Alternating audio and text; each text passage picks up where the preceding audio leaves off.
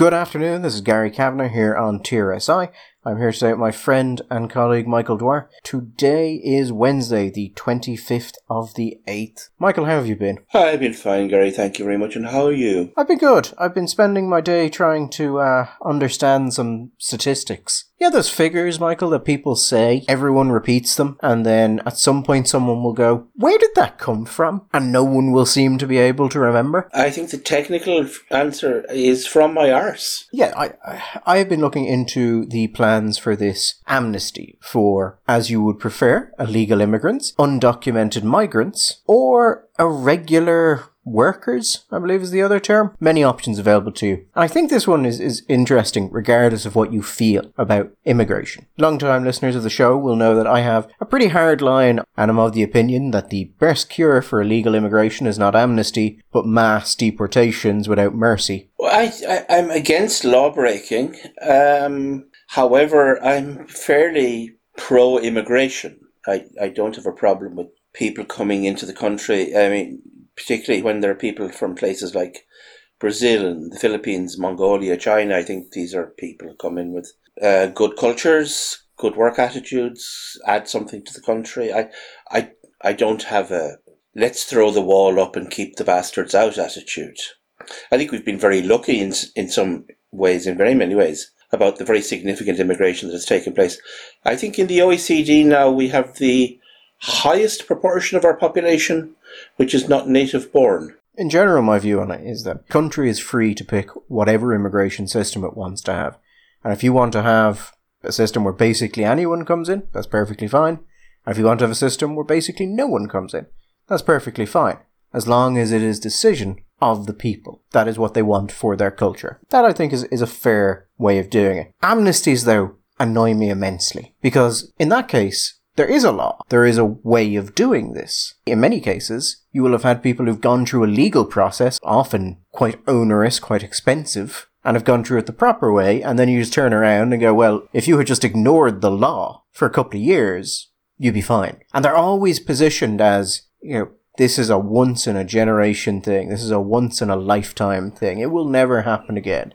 Yes. And in most cases, you give it a couple of years and they happen again. Because once you've accepted it as a humane thing to do, kind of makes sense to do it again. Well, if you do it for reasons of humanity and decency, then you've established that this is a humane and decent thing to do. And why wouldn't you do it again? It surely it, it doesn't acquire its moral status by the simple fact that it's only going to happen once ever. By the way, I'm just not. We had a once and only ever amnesty for tax. I think in 1988 was it 1988, which uh, did so well that we had another once-off forever amnesty. I think 1993, and then we had another one in the 2000s. Um, they did get in around a billion quid. First one got in half a billion quid when half a billion was money, Gary, back in the late 80s. But yes, the the, the once off amnesty turned out to be not a once off am- amnesty at all. And I can't see why this would be any different. What is happening here is the Department of Justice have announced a once in a generation amnesty for 17,000 undocumented migrants. That's the way it's being put out by the government. Yeah. At the minute, it's James Browne, the junior minister, the Fianna Fáiler, who's mostly pushing it because the actual minister is away, indisposed, Michael, for personal reasons. It's important we should know that it's James Browne, the Minister for Justice and TD from County Wexford, not the father of soul. Not the father of soul, no. Sadly. Sadly, that could that would be so much better. If the Minister for Justice was James Brown, the father of soul, well, that would be a world that would be just a better world to live in. It would also mean that James Brown would still be alive. But there you go. The actual minister, Helen McEntee, has also talked about this, and in the same line 17,000 undocumented migrants.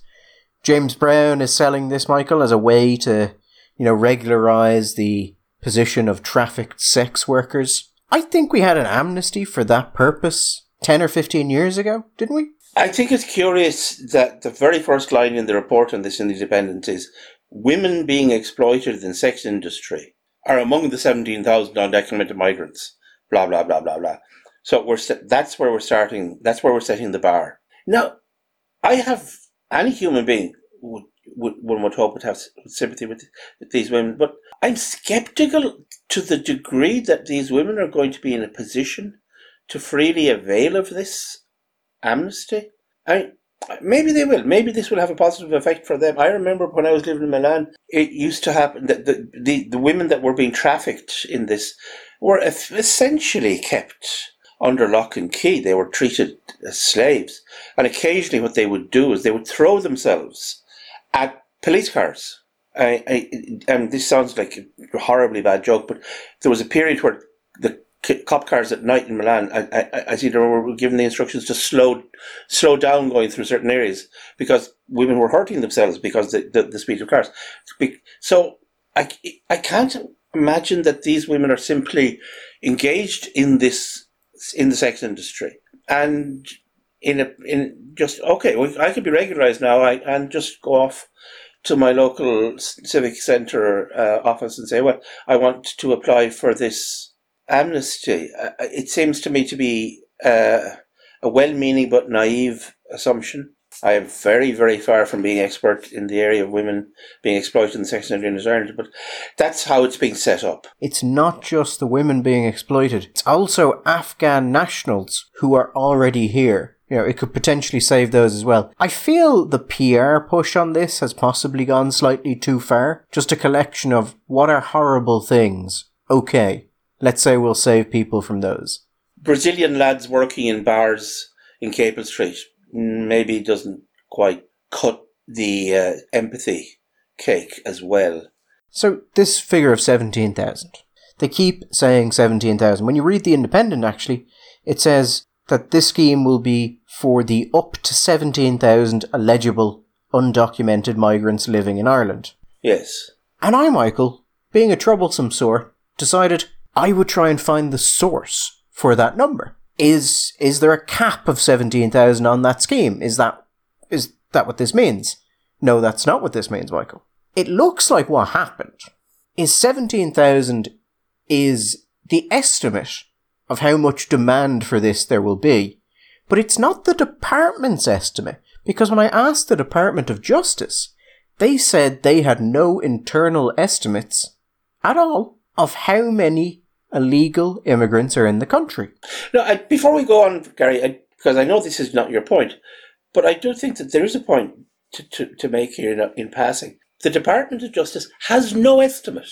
The Department of Justice has no estimate, no clue, no notion of the number of people who are in the country illegally.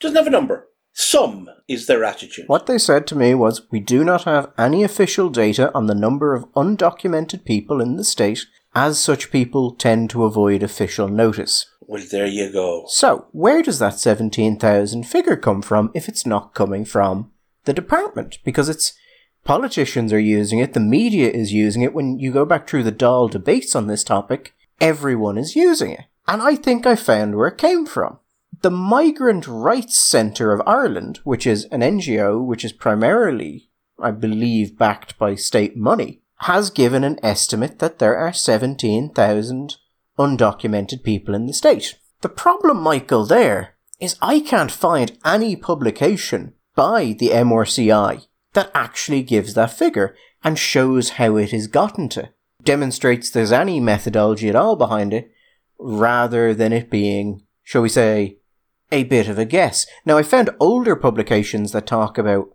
older estimates that they have, which do give some methodology.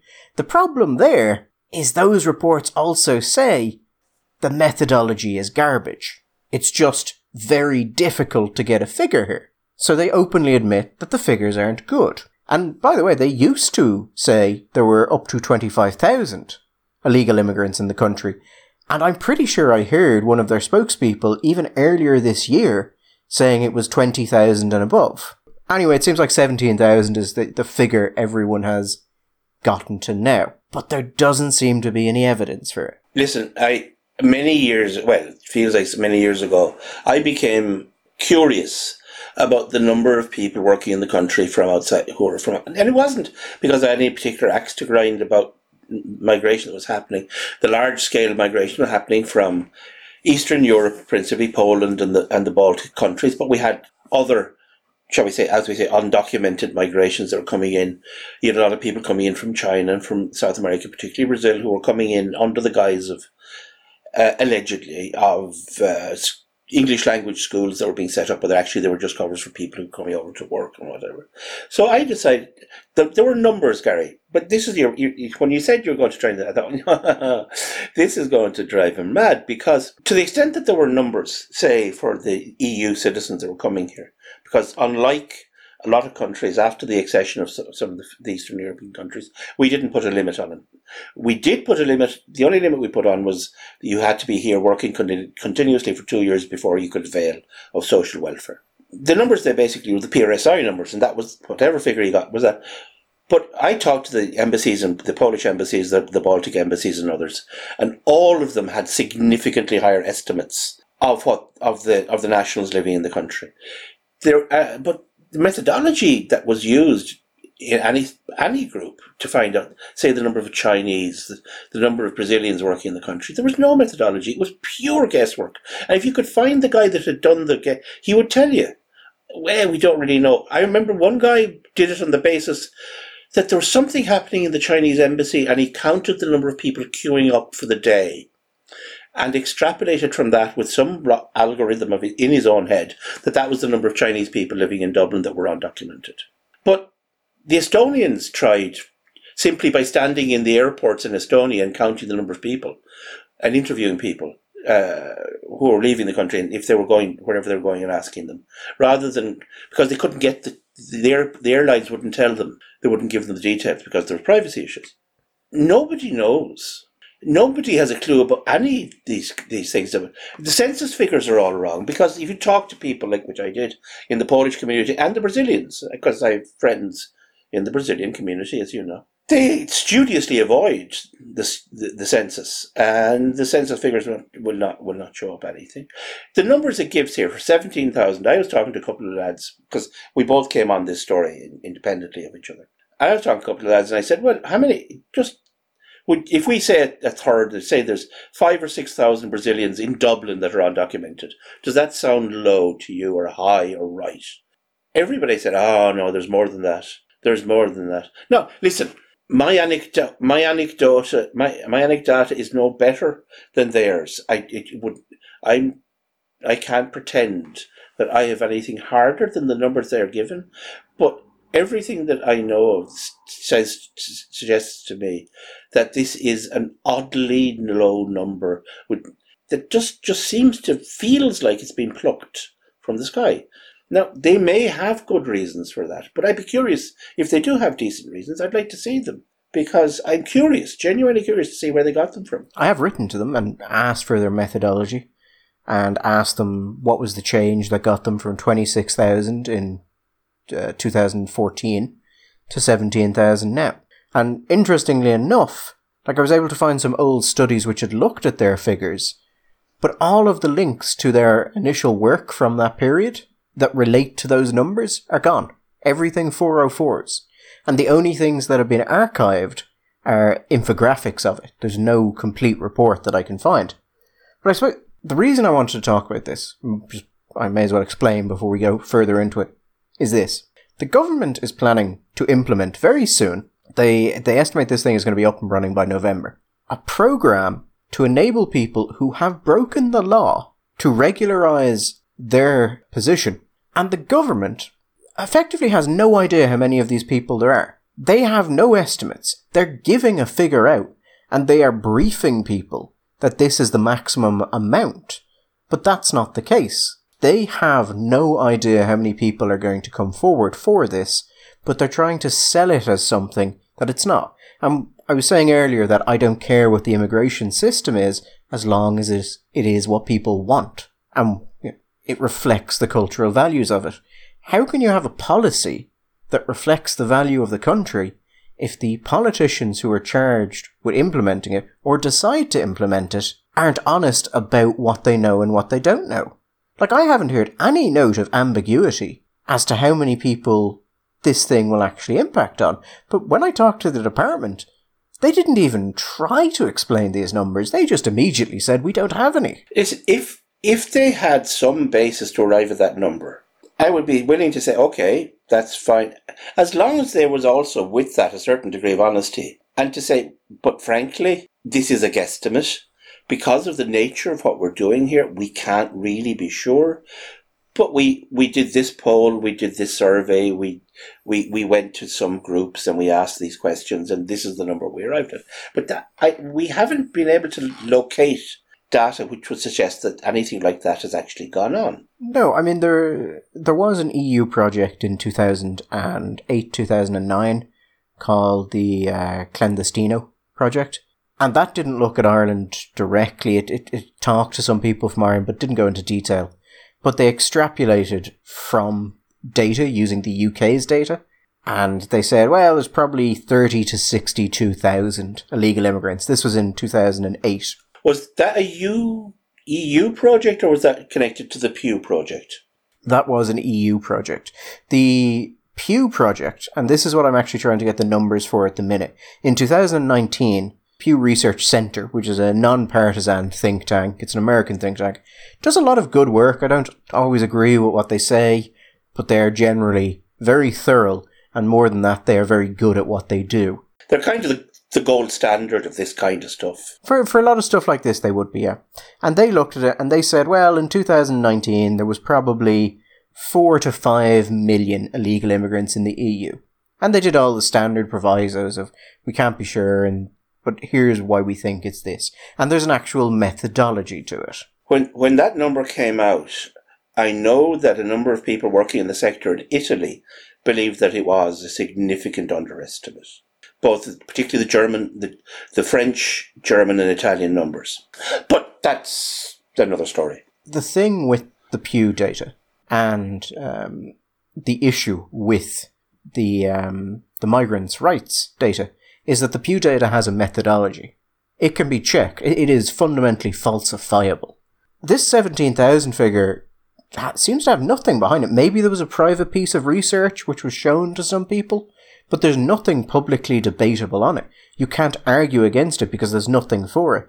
But if we were to take the Pew data and basically assume Ireland has an amount of that illegal immigration proportionate to its uh, percentage of the total European population, you would be looking at 40 to 50,000 illegal immigrants. Now, that doesn't have to be right, but that's three times higher than what the government is saying. And there would be decent reasons to believe that if you're going to take the Pew base number as accurate or fairly accurate, that the Irish numbers would actually be lower, that it wouldn't be quite proportionate. We are farther away we have, I mean, and this sound, and it's not a joke, we, we don't have a good climate. And people do actually like to live in places where the climate is better. And it's, we are hard to get into. You have to come through either a port or an airport, and therefore you can't just get in a train or drive, or, or a bus or drive a car and go cross borders. We're not part of Schengen, so there are uh, passport restrictions. So there are reasons that it's a little bit tougher to get in here, and therefore you might assume that the numbers were going to be. Whether they would be that much lower or not is another question. Because there, is, there are other advantages on the other hand. It's an English speaking country, which for some people is going to be attractive. And it's a country with, with significant social structures. The figure we've picked seems to be based on absolutely fucking nothing. But we're saying it as if we've got great confidence in it, and media is reporting it as, well, it will only be this number. And immigration is not really my issue. I don't really care that much about immigration, but I care about competency. And if you have a government minister coming out and saying, this policy is going to have X impact, and it actually turns out that with trivial ease, you could look at it and go, well, actually, some of the stats suggests it could have three to four times X impact. Surely that's an issue. Just in general. Yeah, you'd, like to believe that there's, there's, there's, there's a reason, a a reasonably solid reason to believe that the numbers are X rather than Y. In the middle of the report here, there's a quote, and I'm wondering, is this something to do with the rationalisation, or further, is this just something which is thrown out there as a as a canard just to distract people? Where the minister makes reference to the fact that the Irish const- are regularly ask the Americans to institute some kind of amnesty for Irish people who have been living undocumented lives for a long time in the United States and consequently can't leave, can't come home for weddings, can't come home for funerals, that kind of problem. So if we're going to ask the Americans to do that, we have to do the same thing, otherwise we're hypocritical. Because we know, Gary, politicians, if there's one thing they hate, it's being inconsistent or hypocritical. But the American figures are a good one to discuss. For years, politicians and NGOs here and the Irish American NGOs in America and our embassies over there said there were 50,000 Irish Americans illegally living in uh, America. Sorry, Irish people illegally living in America for years. And then Pew actually did some research into it and said actually there's probably about 10,000. And people would, how can there only be 10,000 illegal Irish people in America? We hear about it constantly. And they said, well, what happens is a lot of people overstay, but then they leave. Like they might stay a couple of extra months, but they're not living there. But that's not the view of the migrants' rights people, the people who are giving this 17,000 in America or sorry, in Ireland, they're saying in their most recent research that I've seen that there's 50,000 over in America.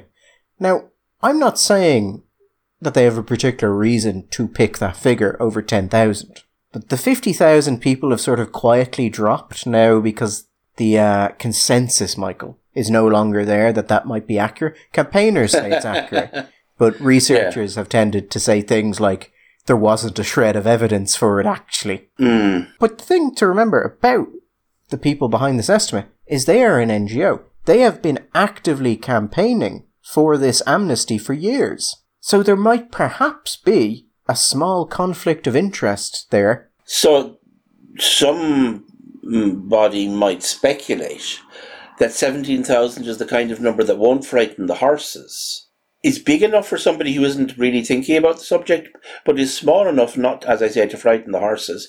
So you can get it through. And then if it turns out that actually it turns into 40 or 50 or 60,000, well, you know, how, how could we have known?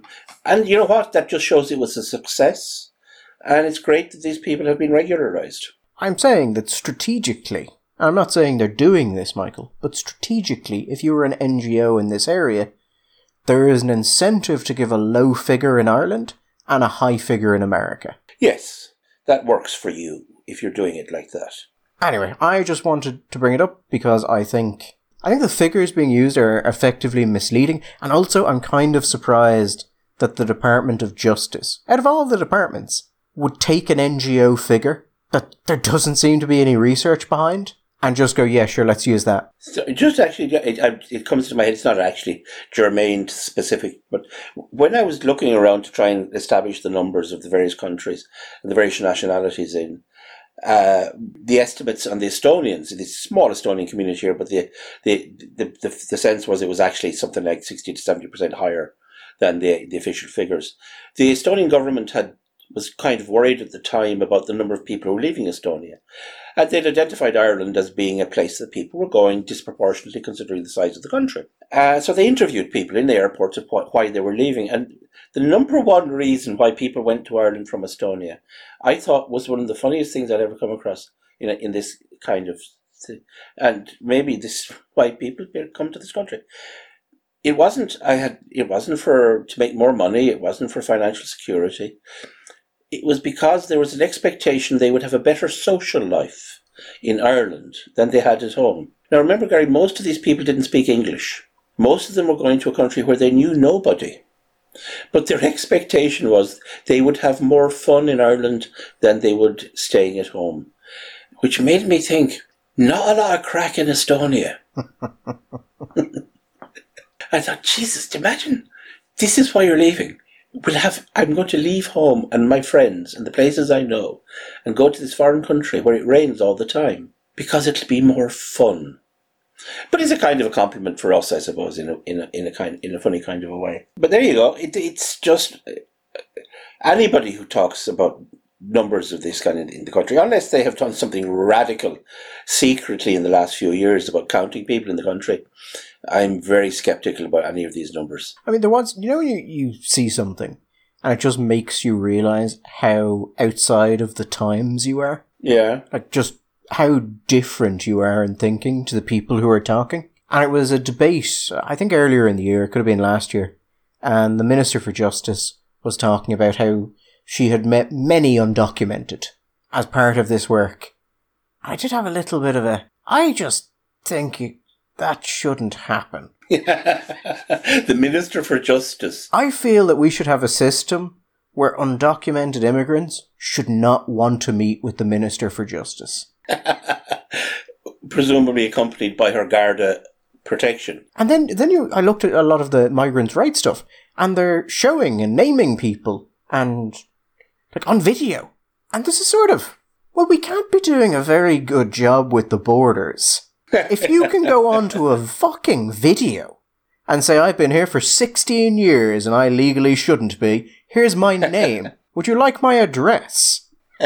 but they put out a couple of these videos and they always have multiple people in them. And they've always been here for a decade. You do have to sort of go, well, maybe an element of this we should be examining is are we doing this? Well, we're doing this largely because the programme for government says we should do it. And Fianna Fáil, because Fianna Fáil have yet to find an unpopular measure. They aren't fully behind, have come behind this. Yeah, absolutely. At least the Fine Gaelers, when I talk to them, they know they shouldn't be doing this. But a little bit of this is just, is it that they are that bad at the actual immigration, uh, the implementation of the border policies? But you're talking about your know, competence about enforcing the law, Gary because uh, women who are being exploited in the sex industry is referenced very specifically in a lot of this stuff. I'm reminded of a, a comment made by a mutual friend of ours once, some many years ago. Uh, there was a problem in a town, a market, large town in the country, where it was widely believed that there were one or two brothels operating in the city. Now, the Gardaí could not find them to close them down. But the observation was made by our friend was it was odd. The guards couldn't find them, but drunk men at three o'clock in the morning could find them with no problem at all. Well, how are the guards to compete with that? Unless they wanted to get drunk at 3 a.m. in the morning. I'm sure you found the odd guard that has done precisely that, but certainly uh, not that I would minute suggest would then go and find some kind of house of ill repute.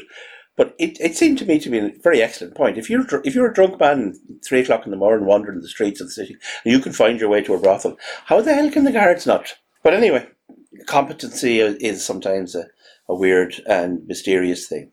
The interesting thing about this, from well, from the Fine perspective, is that this came up in two thousand and I think seventeen because there had been a parliamentary report which recommended an amnesty and Charlie uh, Flanagan was the Minister for Justice. He kicked it to shit.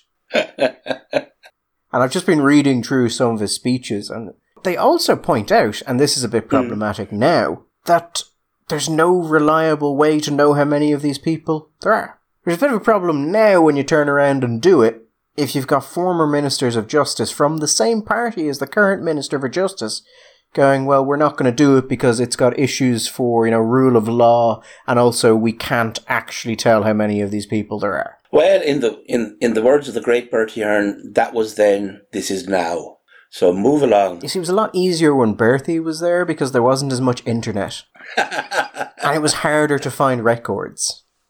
Ah, Bertie didn't care about that old nonsense. Come on, lads, there's nothing to see here. Come on, change the subject, change the subject. That was very much Bertie's approach to these things. And, yeah, we all tended to go along with it because it was Bertie. Fine Gael, when they were kicking this apart in 2017, brought up the fact there had been estimates of up to 60,000 illegal immigrants in the country. And they seem to have forgotten that one in the intervening years. It's it's always hard, Michael, to see the loss of institutional knowledge. It may be that new data has been assembled on the basis of new information, and that when that information is revealed to us, we shall say, okay, we see it now, we are convinced, fire ahead. Well, actually, you might say fire ahead. You, you, you, Gary might say, I don't care if it's 17,000 or 700. They're all, they're, they've broken the law, and that's all I need to know. Anyway, we're just going to do it anyway, so, you know, fuck the rule of law. And really fuck the immigrants who went through the proper procedures, or those who left because, you know, they were denied permission or a visa, and like gobshites. obeyed the law. Can you imagine, Michael? I think we can all just look at them now and just say, this is what you get for having respect for the institutions of the country in which you find yourself. Gobdaws.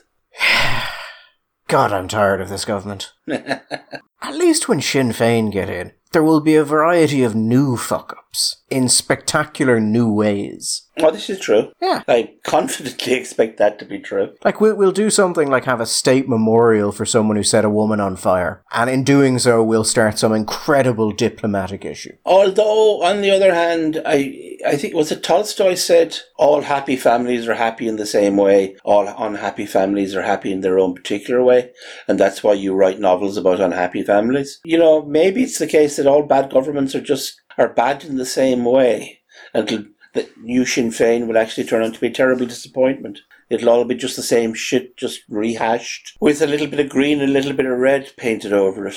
We've talked before about problems with people calling for you know, problematic sites or things they view as racist or homophobic or offensive, basically, for that to be not just boycotted, but for things like payment processors to get involved and pull away from them so they can't actually access the banking system.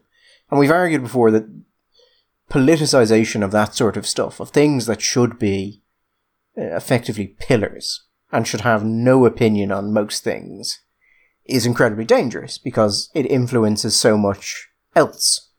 And I think we were making the point that for all of this call that it would be racist things or transphobic things that would be impacted by this, it was very clear that the first thing that was going to be taken offline was anything to do with sex work, or pornography, or prostitution.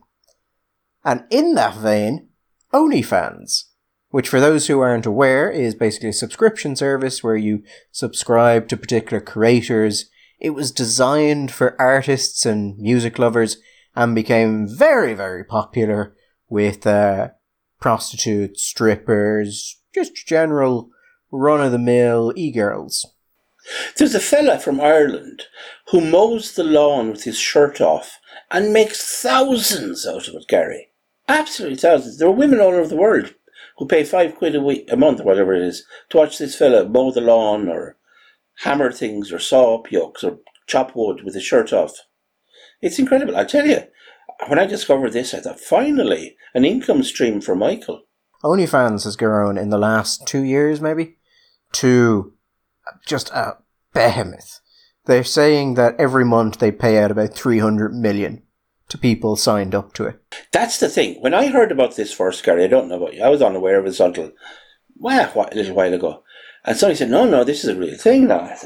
And I found out the kind of money that people were making on this.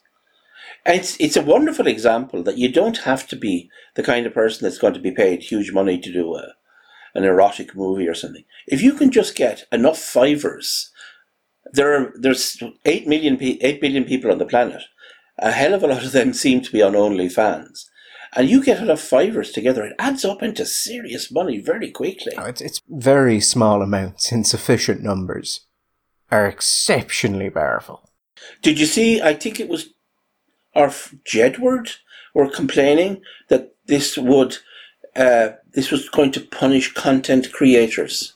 Uh, I love the idea that you know, let's face it, frankly, committing an act of self gratification or fellatio on a four minute video is content creation. But there you go. Michael, it's content creation. And those who pay money for this, effectively masturbation has become an act of philanthropy. And that's just the way this is seen now. OnlyFans, actually, people might be aware of it because if you recall, there was this big story about thousands upon thousands of images being leaked and claims that they involved uh, underage girls. And then we actually ended up bringing in a law based on it. And then it turned out that uh, I think all of them had been leaked from OnlyFans, in which case it wasn't actually revenge porn, it was a large scale copyright dispute. Actually, that was also brought in by Helen McEntee. That's becoming a habit now of bringing in laws and then going, yeah, the reasoning for this wasn't terribly solid, probably should have looked into that more. But on the, the OnlyFans thing, they're not doing this because they hate money. Because OnlyFans and pornography are basically synonymous. By getting rid of explicit content, they're kneecapping themselves. why they have done it is because banks put pressure on them to do it. The banks started, and payment companies started citing reputational risk and refusing their businesses. They were having payments flagged and rejected because of basically intermediary banks, not even the banks they were directly dealing with. Intermediary banks are what they sound like. Like, let's say if a company has a bank and they're trying to pay a different bank, they might go through an intermediary. It's a standard part of financial transactions that people don't even think about. Except it turns out that if the intermediary banks refuse to deal with you, you're fucked. The intermediary bank, so say I'm banking with the Bank of Ireland or whatever, and I'm on OnlyFans, and they're transferring money to me. They might use an intermediary bank to get the money from the OnlyFans account into my account. And the intermediary bank was flagging this transfer. It was saying that there was a reputational risk to it because of the nature of the content on um, OnlyFans. Who was going to know? A bank can determine anything is is something it doesn't want to deal with, or is a reputational risk, and it can just refuse to deal with it. So, uh, uh, can we confidently expect that if people are involved in the arms trade in Africa, that intermediary banks will flag them up and say this is not the kind of trade we want to be involved in? I can't say for the future, Michael, but historically that has not happened. I can't see. I, I it's not a service that I'm personally involved in, but I can't see the notion that reputational damage. Who is going to care that a bank is being used as a conduit to get money from X to Y?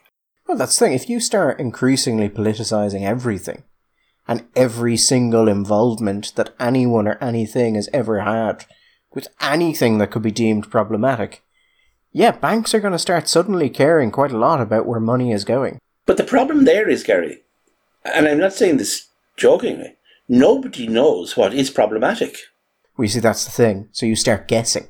And then suddenly you have something which is required for modern living and should be totally just uncaring towards you as long as you abide by legal obligations, suddenly going, you know what? No. And you saw this with like some of the um, militia groups and the like in America. The banks would refuse to deal with them. And of course, many people on the left thought this was fantastic and didn't think for a second, is there any chance they'll do that to us though? Because if they've started saying, actually, we won't take any money from certain political groups, eh, you're started, Now it's just a question of when it gets to you. Also, I mean, it might sound on the face of it like a, a silly example, but say if you're a company, your company is involved in the produ- the production of fossil fuels of some kind, coal, oil, whatever. And you, it's not impossible to imagine that somebody is going to say, well, no, you're involved, you're killing the planet, you're poisoning the, the atmosphere, you're raising the oceans, you're going to drown and kill us all. That one day people decide that you can't get involved in that. Or, oh, iPhones, but aren't they made by little slave children? Or this is this is something which is using rare earth, metals which are being dug by slave workers out of the ground somewhere in Zaire in the in the Congo. I where does it? I, I, any example you might win, wish to give of some of, of, international commerce, you might say, well, on the face of it, no, that's just silly. But I don't see why it's any one is sillier than the other. All of these things are hotly contested by somebody. And if you're talking environmental issues, by very large numbers of people, very large uh, organizations that are very good at getting their message out there and creating mass movements in social media, surely you wouldn't be beyond their power to start targeting, I don't BP or, or Esso or Texaco or who, or whoever you, the hell you want. Where do you stop doing this? Or, Gary, is there or all is all of this just simply a gap in the market for somebody to set up a couple of large banks and say, We're the utterly unethical banks, we'll handle anything. Yeah, yeah, that that's the you know the continuation of the well, if you don't like your the service, build your own, and then be, you eventually get to well, if you don't like it, build your own financial system, which is a big ask. And actually, as we've seen with crypto, if you build your own financial system, it'll eventually get regulated anyway. No, I don't like this. I don't like this stuff. I know this is essentially a, very bad news story um, because obviously the content creators are being punished by this. There is a good news story on another platform, which is Twitter.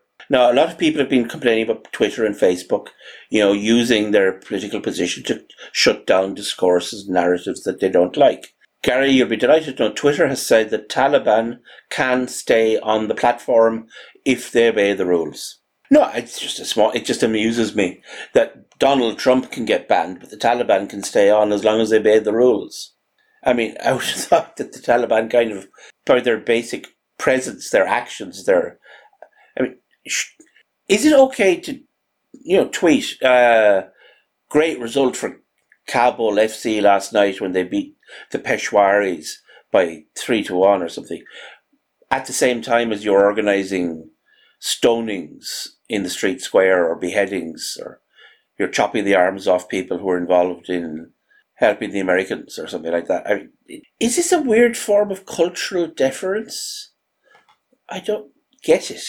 It's not either, actually, that I'm looking for Twitter desperately to ban the Taliban from Twitter either. No, I think the Taliban should be on Twitter. Then again, I also thought Islamic State should have been on Twitter more. And they were on Twitter quite a lot, actually, at the time. Not that any of their tweets made me think, you know what, I think I'll go and live in an Islamic State. You know, Michael, since the Islamic State fell, I haven't seen a single video of someone being put into a cage and drowned in a swimming pool. Really? Not a single one. That's the kind of material we've lost. And occasionally they'd put you in a cage and set you on fire. So they were always willing to keep the traditional aspect, but apply it in innovative directions.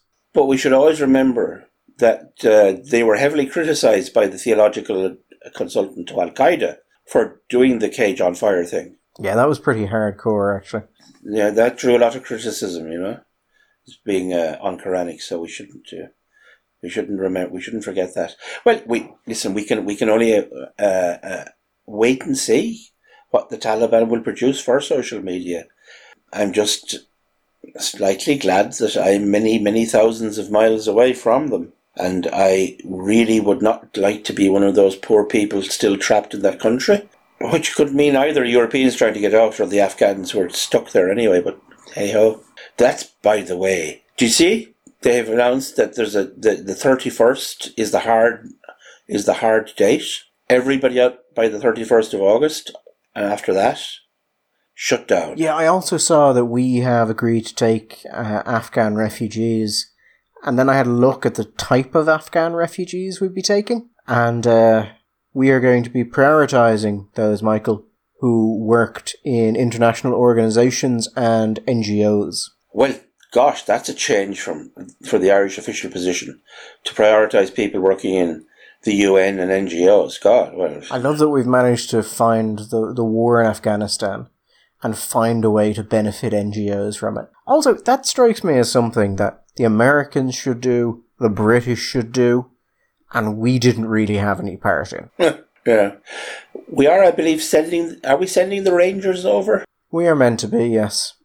I'm not sure to do what. Watch maybe. Um, there was there was a thing there was a thing on social media today. It was a photograph of somewhere in Af- in Kabul. It said there is there is at the moment the world's finest collection of special forces ever seen anywhere operating today. The French have theirs in. The Americans obviously have theirs. The Polish have sent their special forces in, and I imagine lots of other people have.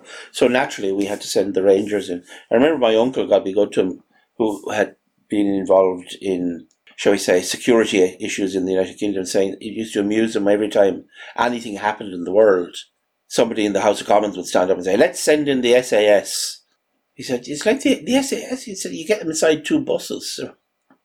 What they really want to do is send in the French Foreign Legion, but we don't have the French Foreign Legion. That's the thing. Like the French do something like that with the French Foreign Legion. They just love sending them in, except they do send them in.